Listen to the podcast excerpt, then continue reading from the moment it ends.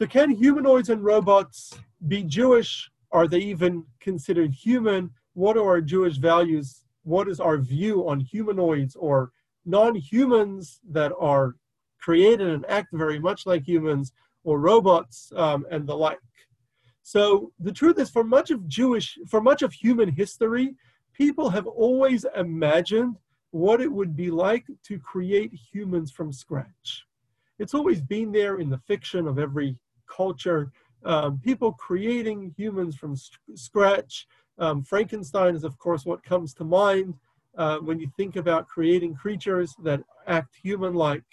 Um, but in modern times, with the advent of automation, and more recently with the creation of computers um, that are able to process information similar to the way humans do. And now, in the last decade or two, with the development of artificial intelligence, we are closer to creating human like creatures than we have ever been before. Today, you can have conversations with Siri and Alexa. You can tell Alexa how you feel, and Alexa will respond to you, tell you how she feels, um, and uh, the like. Um, and so there's a little more intelligence, artificial intelligence within these programs. Um, some of them, some of these computers or um, robot-like creations can be quite smart in some things, and uh, in many ways they're smarter than us. They're able to figure out things often that we can't figure out. Um, they're able to make calculations and they have processing power um, that we often don't have and uh, that we humans don't have. Um, but they haven't yet come to um, true human powers, um, but they've gotten some, they seem to be coming pretty close. So, in the current state, or even as we move further, if we can create, develop artificial intelligence to the point that the robots are really human like and act really like humans, could robots ever be considered human? Can they own things? Can a robot own something? Can they have property? Would they have rights?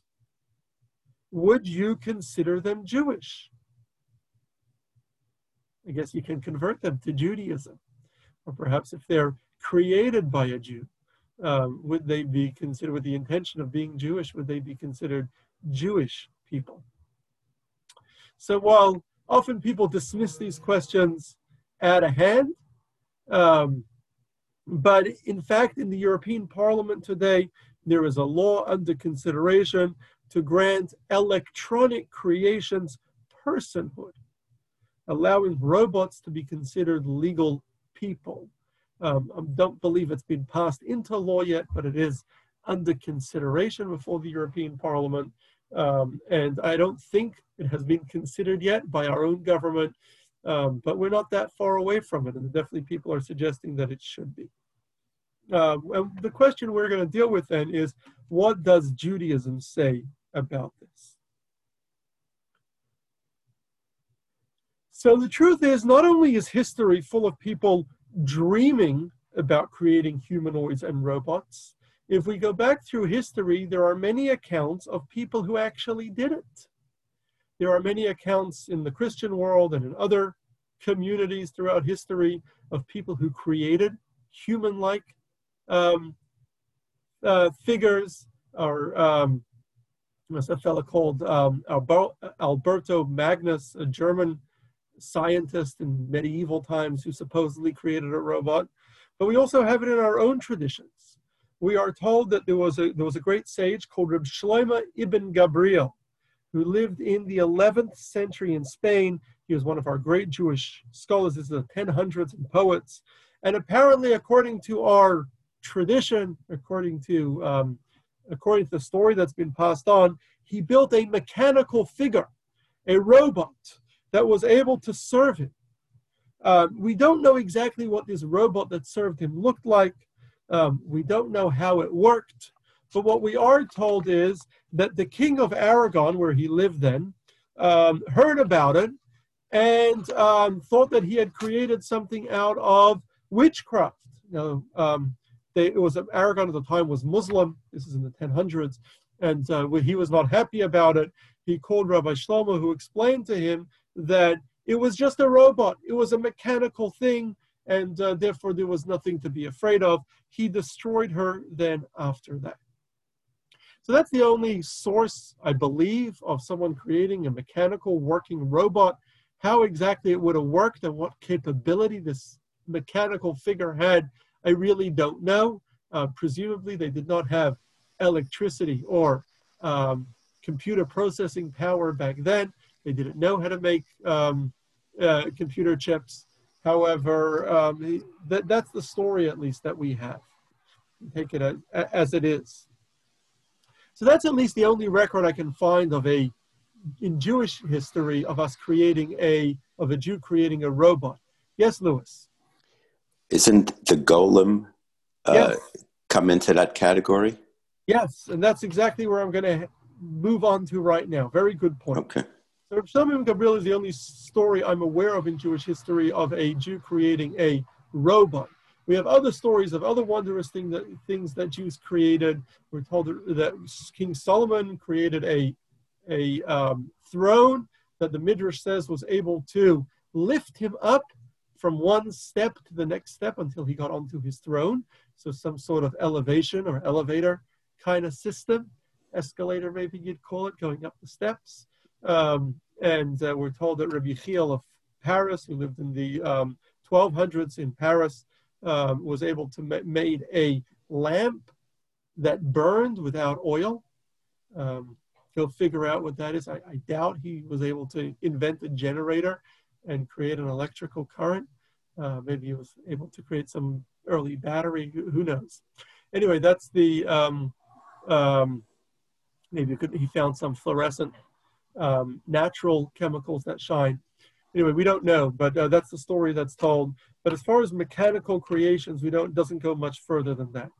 But as um, Lewis pointed out, we do have a record in Judaism about another kind of figure, and this kind of figure is called the golem. Now, golem is Hebrew for a form a form, a plain form of something is called a golem. So if you just have a kind of a general um, piece of something that hasn't yet um, hasn't yet been made into a specific thing, just a general shape would be called in Hebrew a golem. So, but it's used to refer to um, humanoids or human-like people that have been created. Now, the golem is always created using the, the mystical knowledge of Judaism based on the book of Sefer Yetzirah. Sefer Yetzirah is the book of, or is, the English translation is the book of formation. It is a very, very short book. Um, it dates back to, it's written in Mishnaic Hebrew, but it mentions Abraham in the book itself, the teachings of Abraham. And so our tradition is that it goes all the way back to Abraham, or at least back to Moses, um, this book of Sefer Yetzirah. Um, typed out, the book itself um, is very short. It's about two, three pages, depending, I guess, on the type size of your type. So it's a pretty short book.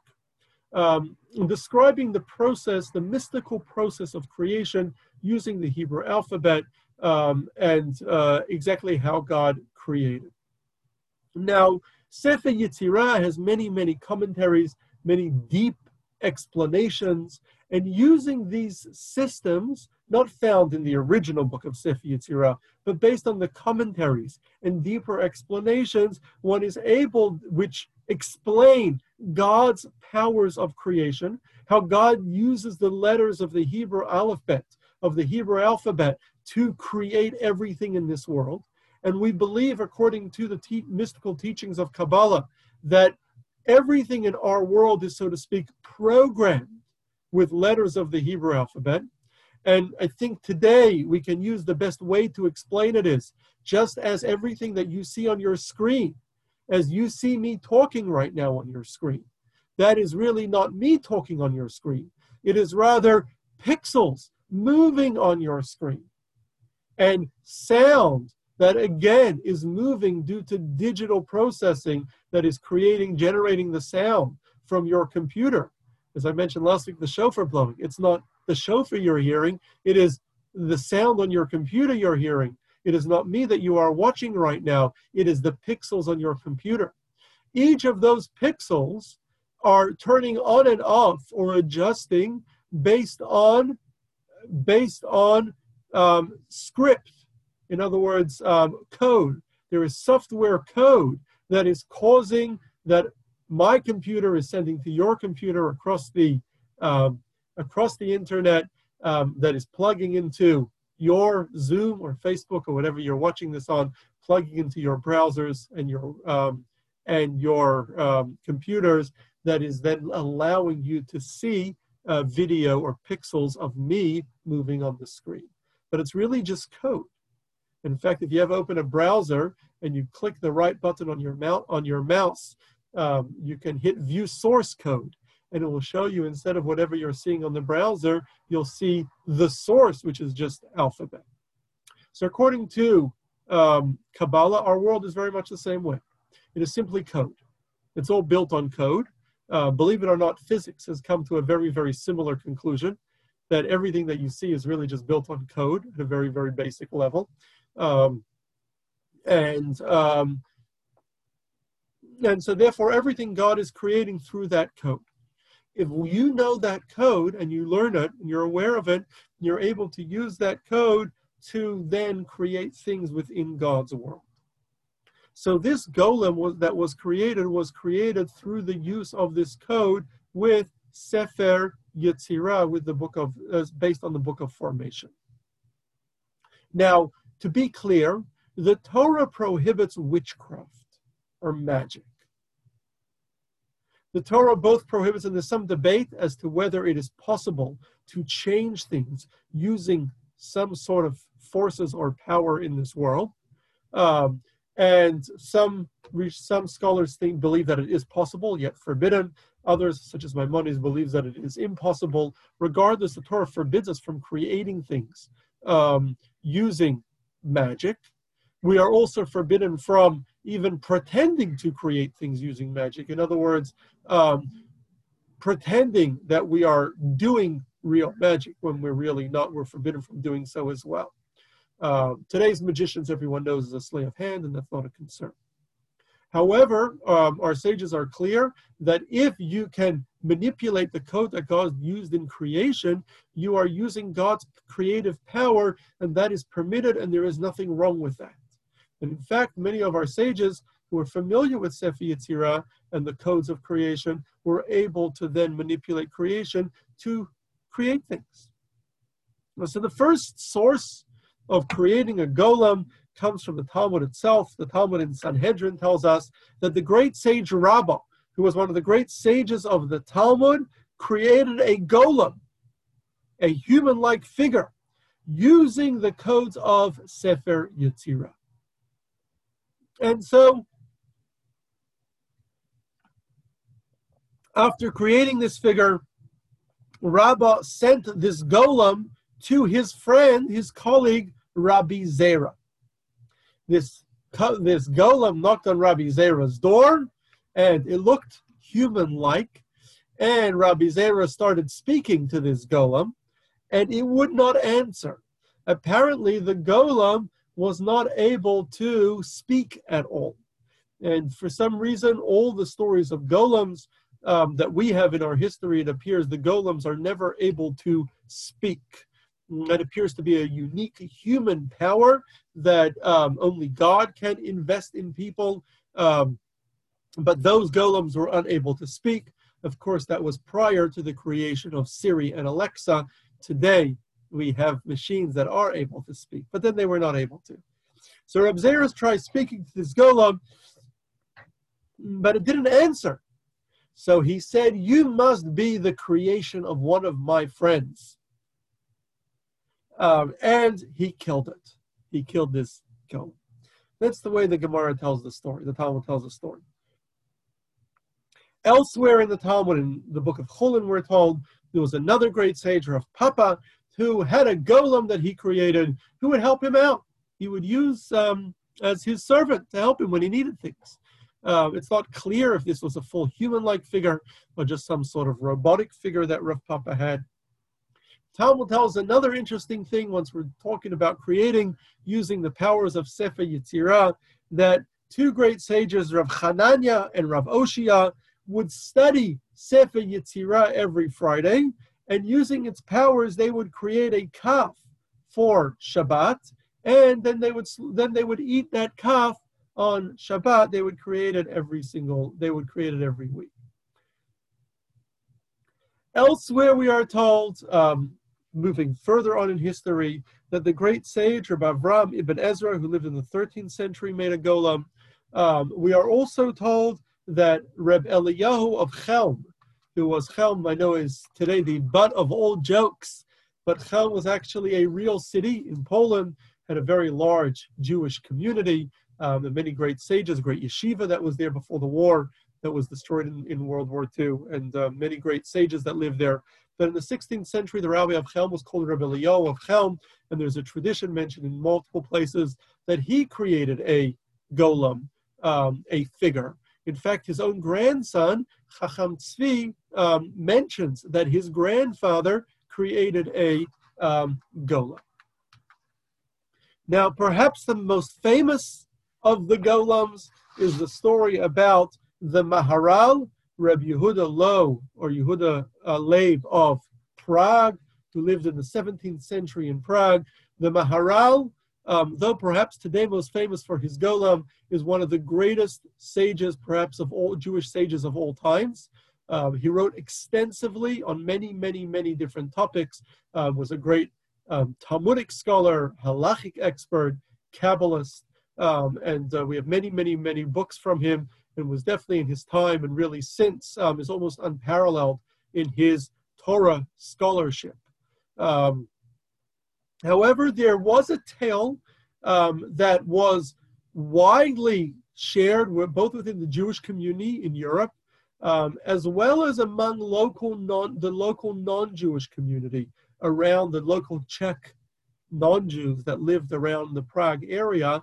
There was this tradition that the Maharal, who lived in the 1600s, had built a golem, had built this figure, um, and that would help the Jewish people. It would help them. Um, there were a lot of the the Prague Jewish community faced a lot of pogroms and a lot of other troubles, and the golem would help them um, that the Maharal had built. Um, and this tradition was widespread for a very long time. There's multiple sources um, mentioning it. And uh, then in 1909, there was a rabbi called Yehuda Yudel Rosenberg, um, a rabbi in Poland, who published a manuscript that he had found that was written, that he said was written by the Maharal's son in law. And this manuscript describes a first hand detail of the golem. It describes the creation of the golem, exactly how they created it. He was there when it was created, and the whole process that they went through to create it describes the um, how what the golem was used for, different events where the golem was able to help them um, when uh, the Jewish people faced pogroms or other troubles, and goes into very great detail of exactly how the golem was used. Most of the golem stories that you may read, or at least the original ones today, there's a lot of more fiction ones that were added, but most of the golem stories come from that manuscript. Already at the time, many um, many people questioned the validity of that manuscript. Many suggested that the manuscript was not accurate, was a forgery. Um, the manuscript itself was never made public and is no longer and was no longer existent not long afterward. So there's some debate as to whether that manuscript is accurate, um, but there's no question that um, there had been this belief among both the Jewish community and non-Jewish community around the Prague area that the Maharal did build this golem. Yes, Susan. Um, is there any description of what a golem looks like? Did it look like a human, like with? That's a very good question. Most places them... don't give us much description. Um, in these, um, in the Shivchei Maharal, in the book published by Rabbi Rosenberg, um, that supposedly came from the Maharal's son-in-law, it describes the golem as being looking exactly like a human. You would never know that it wasn't human. Um, it was very large, a very large person, um, and was unable to speak, um, but looked exactly like a human, and people mistook it as a regular human. Did they ever describe what um, kind of um, products went into it? Like yes, yes. In that same book, it tells again the validity of this book has been under question, and I don't know if it's. I, I don't have a, a valid answer here, uh, but it has been. But in, in, there, it describes the golem was made out of clay, um, and uh, by the Maharal, um, making with his stick a figure in the ground, and then encircling it and um, focusing on different kavanot, different mystical um, teachings from Sefer Yetzirah. Okay, thanks. Sure. And uh, to learn more about the Maharal's Golem, um, there's a lot available out there online. Um, there's a lot of garbage too when it comes to golems. Um, but I, I, would think that it's easy to get the Shivchei Maharal, these original, um, if, if, you really want to learn more of that story. Um, again, the, the, validity of that story is in question. Yeah. Um, what's not in question is that there has definitely been a history, both among Jews and among non-Jews, of this belief that the Maharal made a golem. Um, the, de- the, the details as passed to us may or may not be true. So, having so many stories about golems raises the question Is this golem considered a person? Are they human? Can they own things? Are they responsible for their actions? Um, are they Jewish?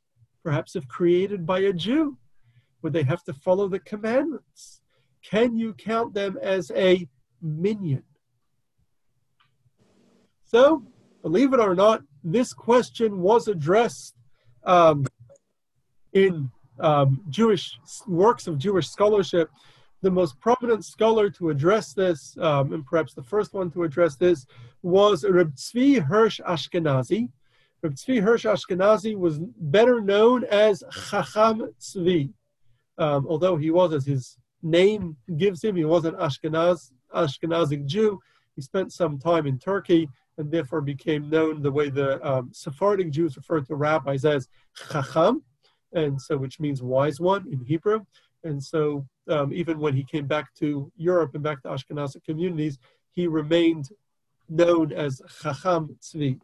So um, Chacham Tzvi, or um, Tzvi Hirsch Ashkenazi, was the ra- chief rabbi of Amsterdam. He went around different communities, but um, spent mo- much of his life as the chief rabbi of Amsterdam in the 17th century.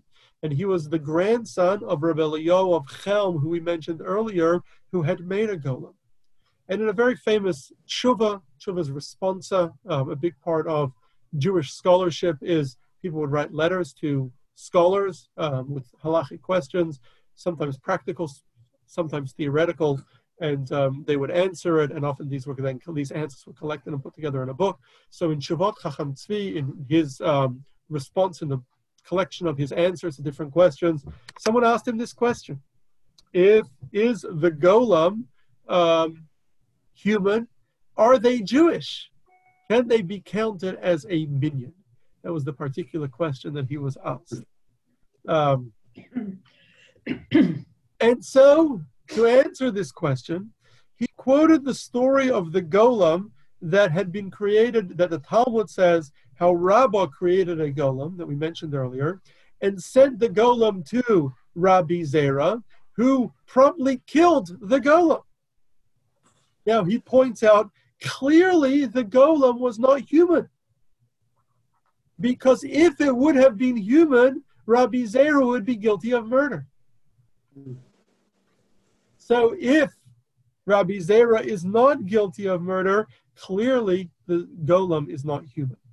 If the golem is not human, then it would not be Jewish by definition, right? Because Jews are humans. And it would not be counted for a minyan either, nor would it be obligated to follow any of the commandments.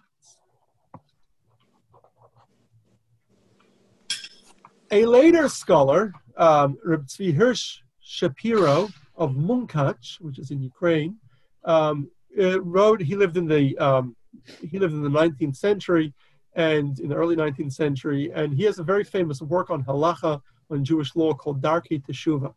And in his work on halacha, he points out, in his Darkei Teshuvah, he points out that when the Chacham Tzvi says the golem is not human, the fact that he even entertains the question and requires a Talmudic proof to prove that the golem is not human is evidence that there is some human characteristic to the golem. It may not be human to be able to count it as a minyan or to be guilty of murder for killing it. However, the fact that he even entertains the question and doesn't reject it outright because it's not a descendant of Adam, wasn't created by God, wasn't made by, wasn't born to humans. The fact that he doesn't reject it outright is evidence that he did believe it is human in some sense. And so therefore he suggests that although you cannot count this golem as a for a minyan, maybe you can count it for a zimun.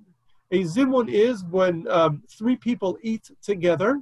Before we do the blessing after meal, after the after eating, we invite each other to do the blessing together. We say um, Rabotai Nevarech, or in this Yiddish, Rabbi Mevel Benchen, um, gentlemen, or uh, let us do the blessing after the meal together. It's called a zimun, and you uh, then praise God and bless God before you start the blessing after the meal.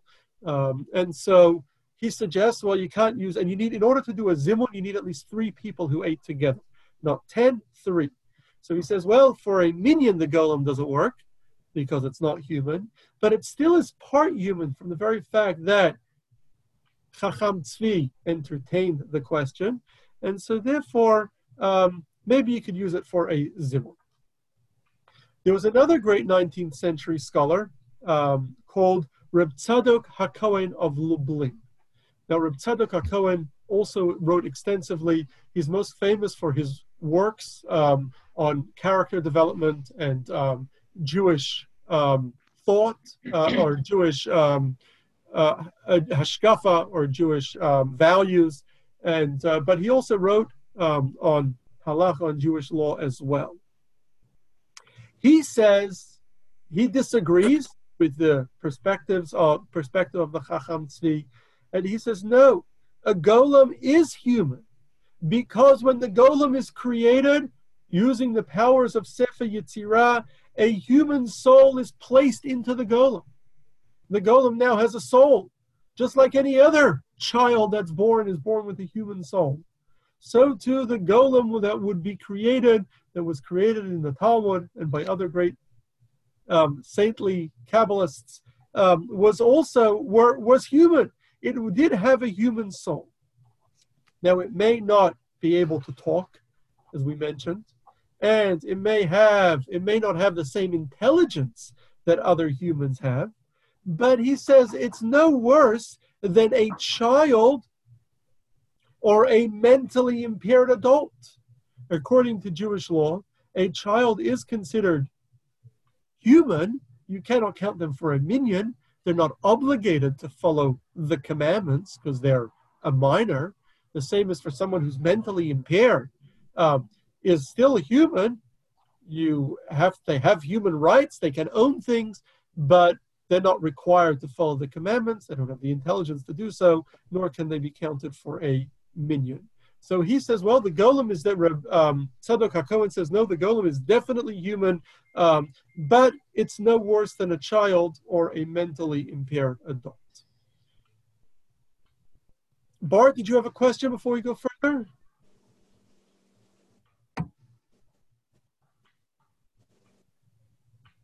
Galti, on uh, understanding the relevance of all this, just like, uh, you know, if we studied the um, uh, all the uh, thousands of uh, prospective um, messiahs. Is this is this how is this relevant to our Jewish um, understanding Judaism? Other than That's a very good question. I will deal with that at the end. It is firstly very okay. fascinating. I find it okay. fascinating.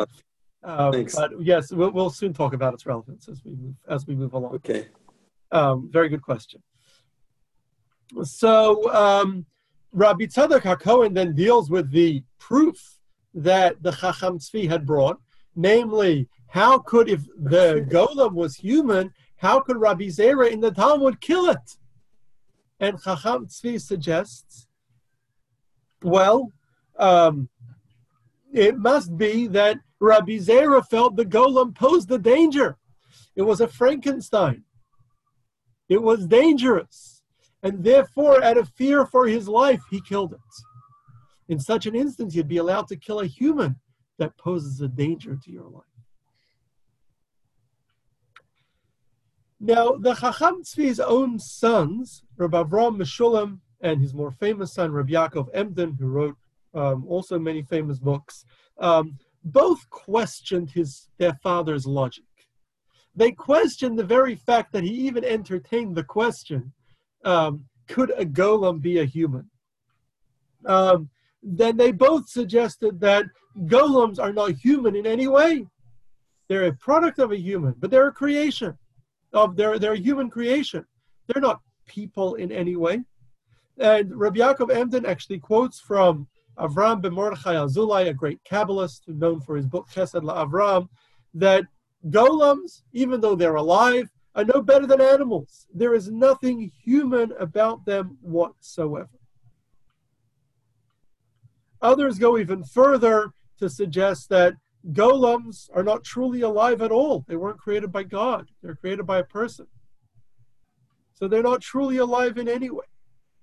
And so,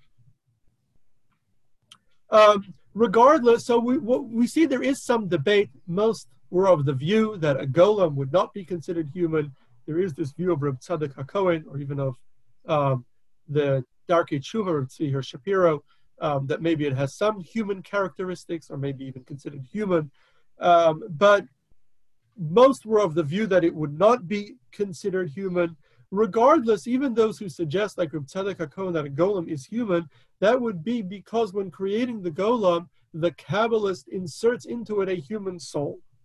However, if we go back to our question earlier about robots, um, even robots with artificial intelligence, it would be clear that a robot with artificial intelligence still does not have souls. Since it does not have soul, a soul, because it's it, what we did not, we definitely did not.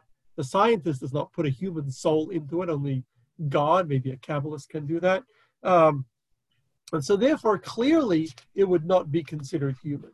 As a non human entity, according to Torah law, non human entities cannot own anything nor do they have any rights. Only humans do. So, although there are, is a movement today to offer humanoids or robots rights, and as I mentioned, the European Parliament is considering it. However, it should be clear that the Torah would never consider such a thing because non humans have no rights, no obligations, and definitely a golem would therefore not be a, um, while a golem may be considered human, um, robots would definitely not be considered human. And by extension, even if you give it a yarmulke or even if you circumcise it, it would not be considered Jewish. So while robots have no consideration as a human, can robots be used for a mitzvah? And this uh, is something that is a lot more practical.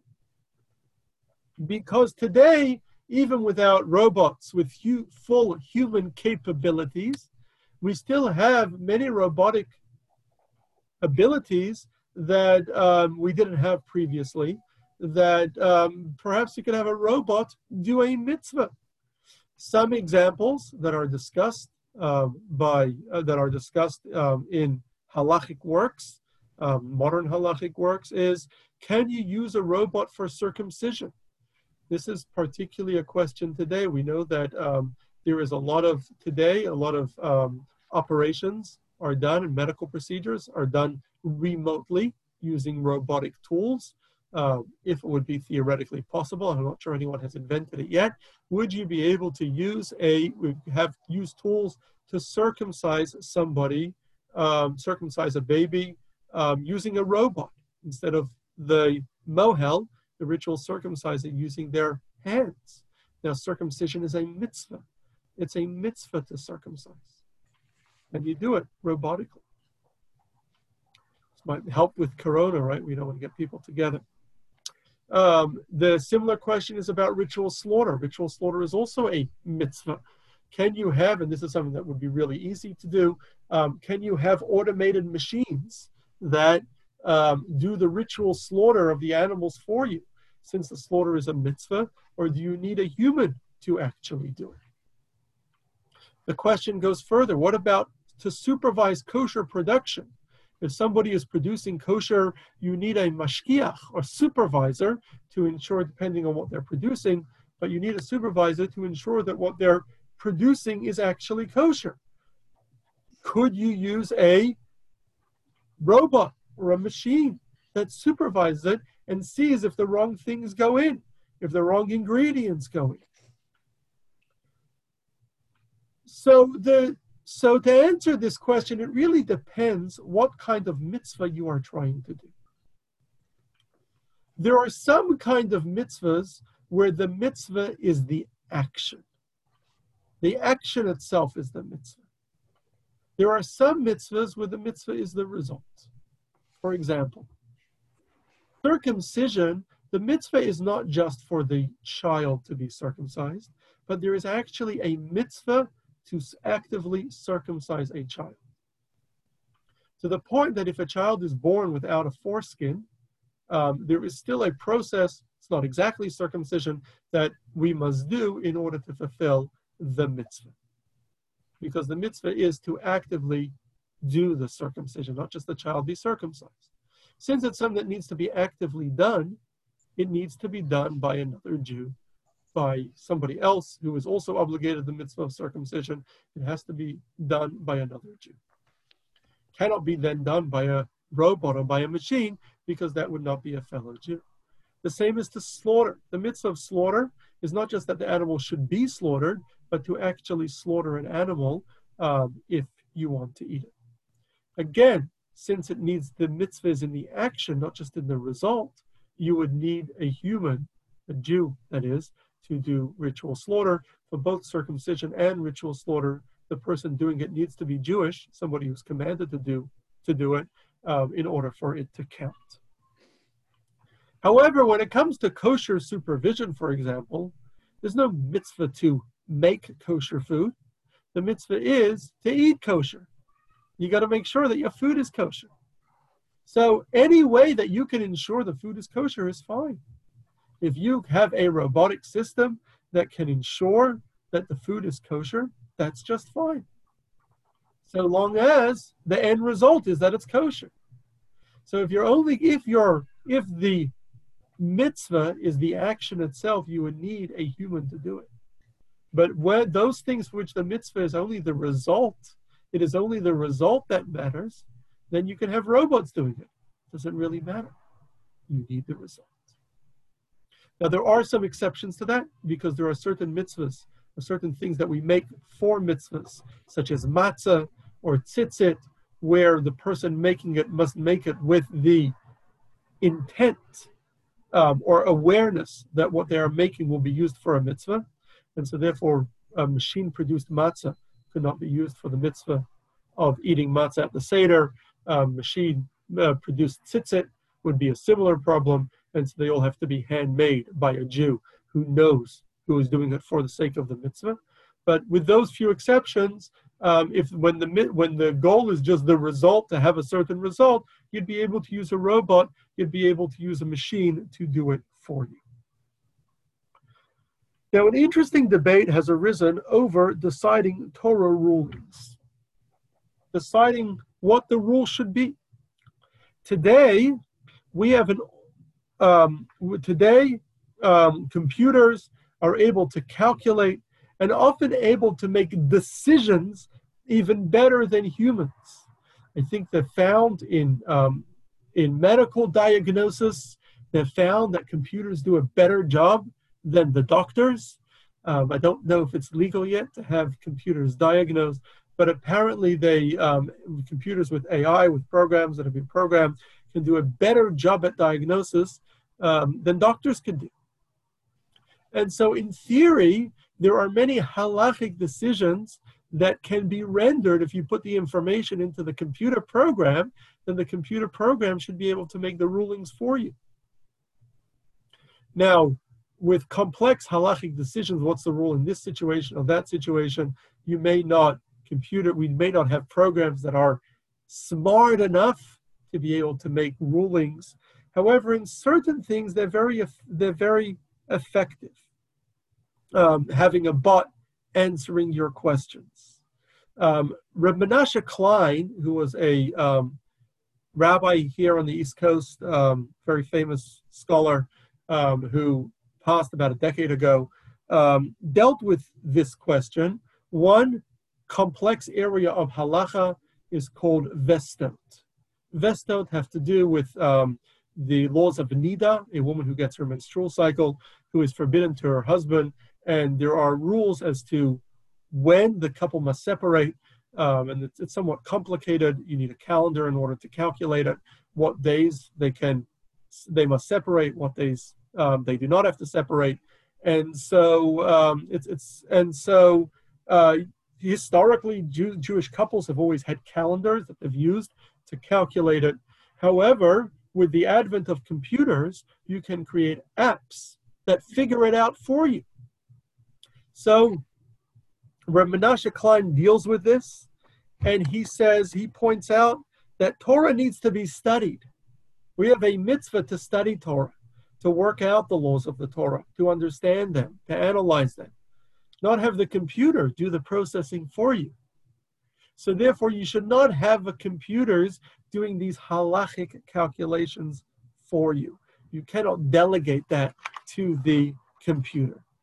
Many scholars, however, disagreed. Most scholars disagreed and suggest that while we humans can rely on the computer program, read its results, we still need to be the ones to program it, and we still be are the ones who understand the analysis.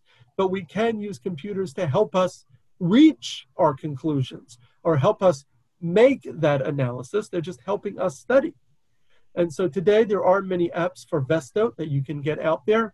Um, there are there are also computers can help us with many other Torah rules. Um, for example, there are different times. For example, when Shabbat begins, um, historically, to calculate when Shabbat begins, you need to know where the sun is. You need to know the longitude and the latitude of where you are. You need to know the topography of where you are. Um, and you need to know the day of the year because the sun moves every day of the year somewhere else.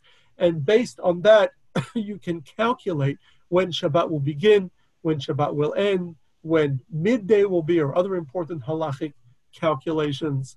Um, and so historically, um, Jewish scholars have always made those calculations by hand, right? They figured it out using the calculation based on the latitude and the longitude and essentially had sums or mathematical calculations that they would do by hand to calculate. And in fact, um, not too long ago, you would buy a book that would tell you in each place, every latitude and longitude, exactly when Shabbat begins and ends. Um, so you know wherever you are, you can figure out every day of the year exactly when candle lighting time is. Um, if it's cloudy, it's hard to see the sun, um, to know exactly when it would be. Today, that's a very difficult thing to do. Um, not too many people have the knowledge and, me- and mathematical skills to make those kinds of calculations. Um, today, thankfully, um, we don't need that anymore because a few very smart people have built apps that can figure it out themselves using the GPS on your phone um, and knowing where you are at any given moment. Um, they can calculate based on the longitude, longitude, the latitude, and topography of exactly where you are. They can calculate exactly when sunset's going to be, exactly when you'll be able to see three stars, exactly when Shabbat begins, exactly when Shabbat ends, and it can all be done on an app. The computers can figure this out for us. Well, we need people to be able to put the information into the computer, monitor it to ensure the computer is doing it accurately, um, and constantly update it with different fixes to perfect it. Um, but and people to read it at the end. But you can have computers figuring this out on our behalf. Now, it's important to note that we believe that everything that God created, God created for a purpose. And everything that God created can be used by us to fulfill God's commandments. And so, whatever it may be, there must be, and whatever God created, there must be a purpose to it, and we can use it to figure out God's commandments, or to to to uh, to we can use it to fulfill God's commandments. So there's no question if God created AI, artificial intelligence, and of course, other people the ones that developed it, but God created the possibility, then definitely, and computers and computer processing, then definitely it is for us to be able to use it to follow God's commandments. It can tell us when Shabbat begins, when Shabbat ends. We can use it to tell us where to find the closest shul. There's an app for that, believe it or not. Um, they, uh, the closest minyan. You can use it to tell you, remind you to count the Omer every day um, during the Omer counting. Um, there's a, many, many Omer counting apps. You can use it, as we mentioned earlier, to count the Vestot.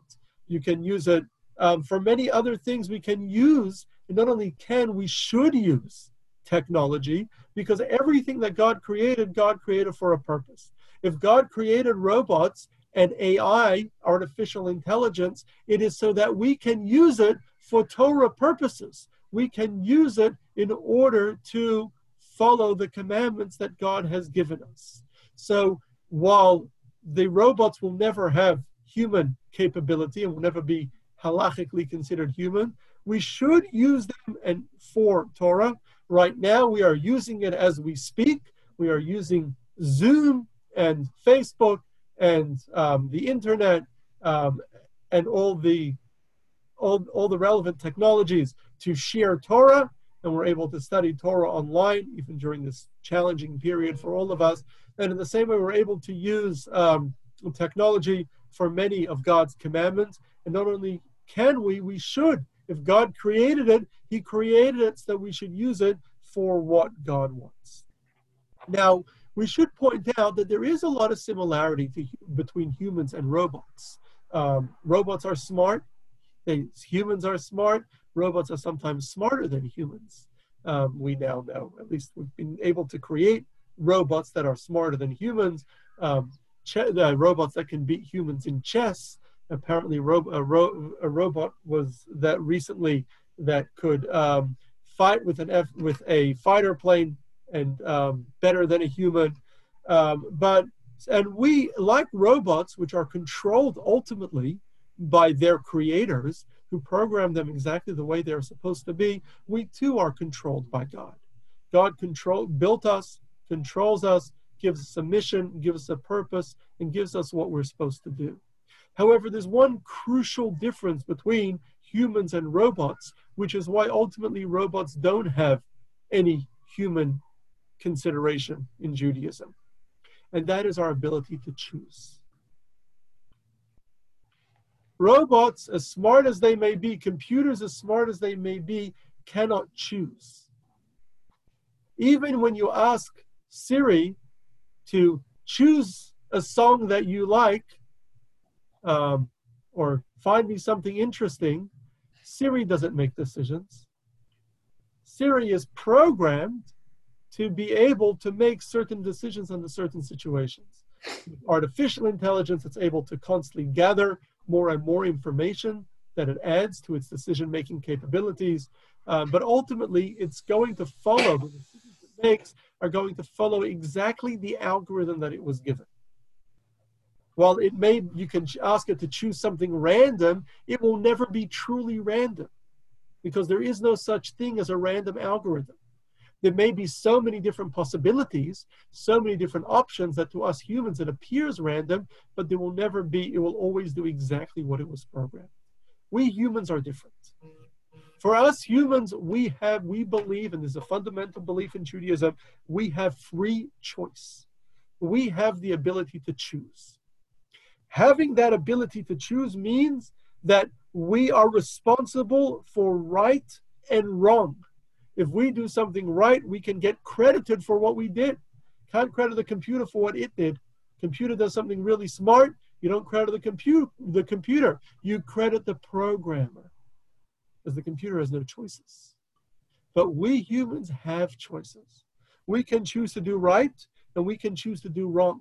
It's up to us. We have that power. we have that ability to make that choice, choose right from wrong.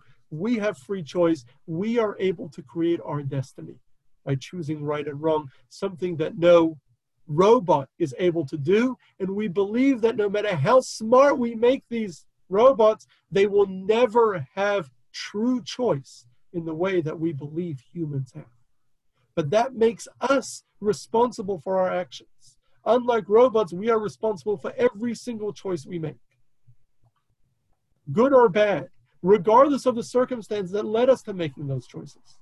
We are responsible for those choices. And now, as we get closer to Rosh Hashanah, which Rosh Hashanah, among other things, is the day of judgment, it is a time for us, and Yom Kippur, the day of forgiveness, it is a time now for us in the month of Elul to get ready for that by remembering the choices that um, we have made and deciding that from here forward, we will only focus on making good choices, positive choices, because that's what makes us uniquely human our ability to do good.